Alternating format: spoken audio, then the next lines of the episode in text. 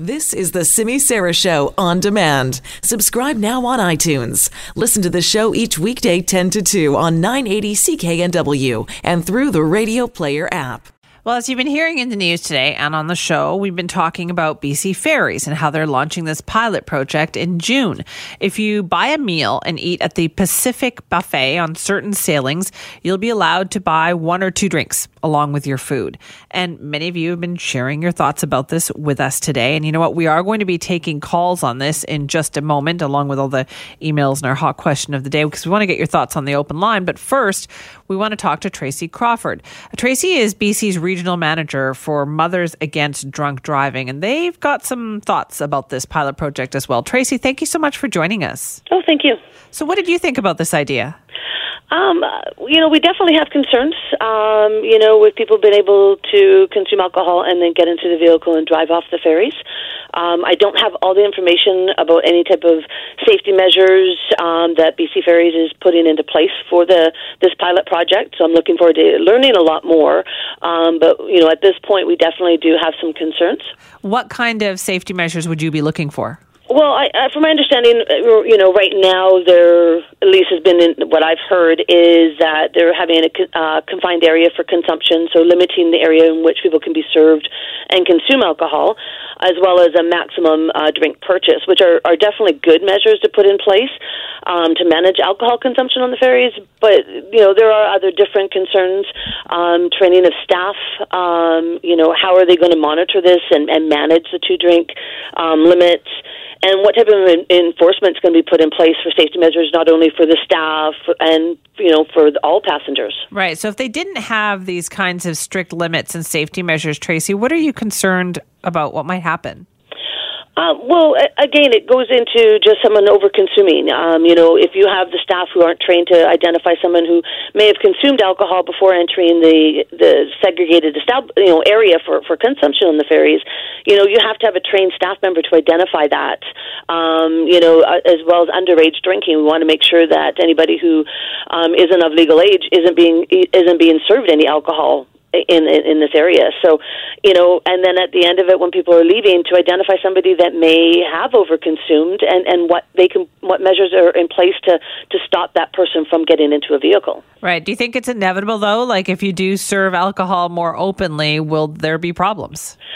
Um, I, I don't know if it's inevitable. I think you know there's a lot of things that have to be put into place. I think there needs to be the education um, into the passengers and the public. So, for example, if there you have passengers who can identify somebody who sees somebody that they believe could be intoxicated, um, having measures in place of who they can contact, how to, how they can reach out to somebody uh, and let a staff member know so they can take care of the situation or intervene, possibly call the authorities, and, and again, uh, you know, stop this person from getting into a vehicle.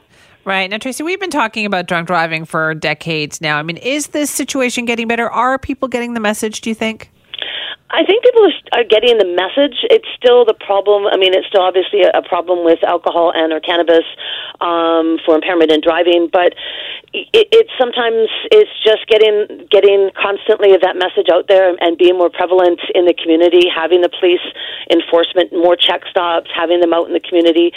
But again, really encouraging the public if you see somebody that you think may be impaired when you're driving down the road, what they can do to hopefully intervene before a crash occurs. You know, by calling nine one one, being proactive um, if you if you have a concern. That's what the police are there for. Yeah, how much of MADD's message now also focuses on like impaired driving, as in also potentially cannabis? Our message has always been the same. Um, impairment is impairment if it's regarding you know alcohol and or drugs.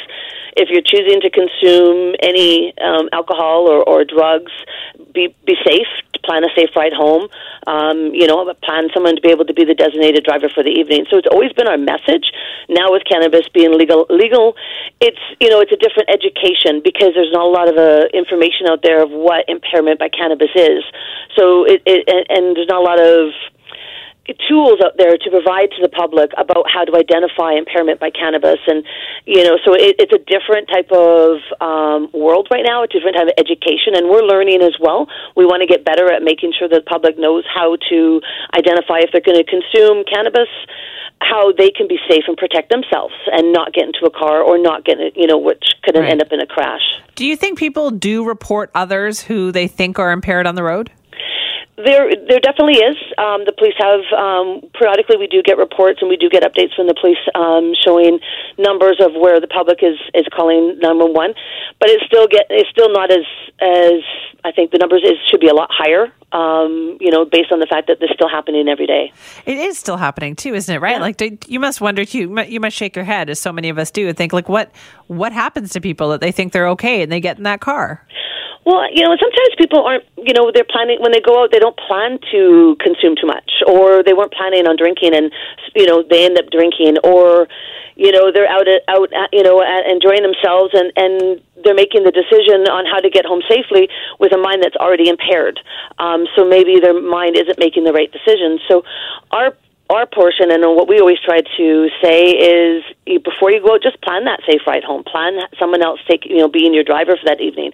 This is one of the reasons why we're you know we really push and we're re, you know with our messaging for ride sharing in in BC because we do think that's going to make a positive impact in our roads Okay, so then, given the way this pilot project has been explained to us, that you have to buy the Pacific buffet, you can't just buy alcohol by itself, and once you buy the buffet, you will also be allowed one or you know maximum two drinks.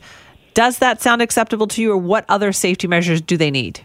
Well, I, I, I guess I, the first question would be how are they going to monitor this in, in that in, environment? Is is the, there's their staff who are going to be trained to under to monitor if someone has only two drinks? You know, if somebody else buys somebody else their drinks for them, or or you know anything like that. How is that going to be monitored? So that would be the first concern. A second concern, it, it is a short ferry ride, so you know, uh, two beverages, you know, depending on the person, can can be quite a lot. Um, so again, there's so many variable factors. Our biggest piece again is just really going back to the to making the plan to be safe. If you're gonna, if you want to consume, is there somebody who can be driving that vehicle rather than yourself? Right. So it's safe to say then Mothers Against Drunk Driving has some concerns about this pilot project. We definitely, and and again, we haven't seen the, any of the the safety measures that BC Ferries is putting out there with this plan. It is a pilot project, so um, you know, again, we haven't seen any of the details. We would really love to, and, and be able to provide our, our input and feedback um, with our concerns, and and we definitely are very open to that. But at this point. You know, we haven't seen anything, but we we were very vocal about saying that we are concerned, and we really hope that the that there's a lot of different factors are, are in play before this is rolled out. All right. Well, Tracy, thank you very much for your time on this. Oh yeah, no, you're welcome. Appreciate that. That's Tracy Crawford. Tracy is BC's regional manager for MADD Canada, that is Mothers Against Drunk Driving. And as you heard, they do have some concerns about this pilot project that BC Ferries is launching in the month of June.